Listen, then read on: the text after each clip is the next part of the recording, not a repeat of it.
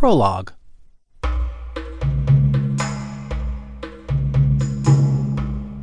Tohu Wabohu, formless and void.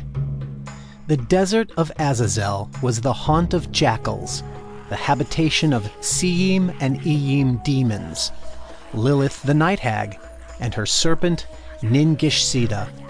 Here the night creatures howled, the centaurs dwelt, and the satyr goat demons danced upon the ruins of desolation. Chaos and disorder. But it was not night, it was day. The demons seemed held at bay, their whisperings carried only by the winds. Jesus Bar Joseph stumbled on the rocky wasteland. His staff kept him shakily on his feet as he leaned on it for support. His hood barely shielded him from the scorching bright sun high above. The howling winds felt like waves of heat from a blacksmith's furnace. His sandaled feet pained at each step with sunburnt exposure. His lips were parched, cracked, and bleeding. Water. He craved water. He had a headache, a backache. His entire body ached. He had been fasting for over 30 days now. He couldn't remember exactly how many.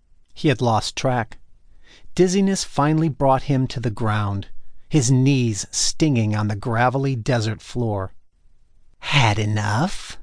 The whisper penetrated him with a sweet malice. He ingested dust from a gust of wind and coughed. It stuck in his dry throat, and he suffered a coughing fit that made the burning even worse.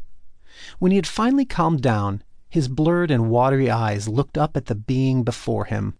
At almost six feet tall, cloaked in a desert robe that could not hide the gaunt figure beneath. Deliberately androgynous with long, flowing hair. A disturbed blending of male and female characteristics. Makeup accented serpentine eyes that melded beauty and malevolence. This being was confusion and chaos incarnate. It stared down at him with cool contempt. Nakash! croaked Jesus. It was the name of that ancient tempter in the garden, the first of many names through the ages. Accuser, Mastema, Samael, Diablos, Hillel ben Shakar, the serpent. I am going by Belial these days. It has a nice ring to it.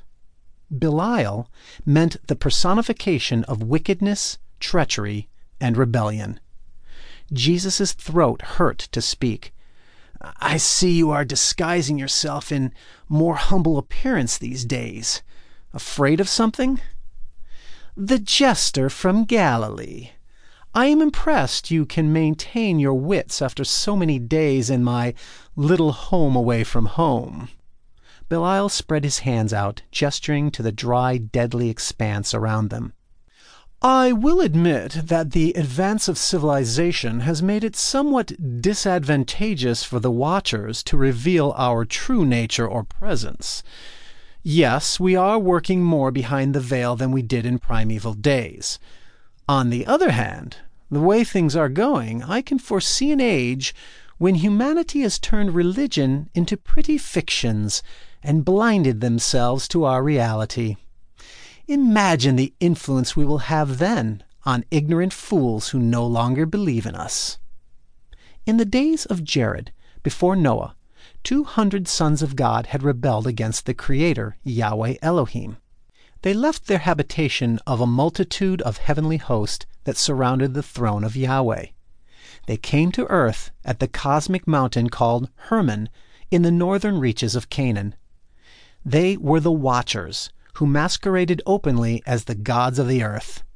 At eight feet tall, with serpentine skin of beryl and bronze that would shine with emotion, they earned the additional name of Shining Ones. But as the primeval past faded into memory, mankind's knowledge expanded, and its hubris grew with the promise of the serpent that humans would become as gods.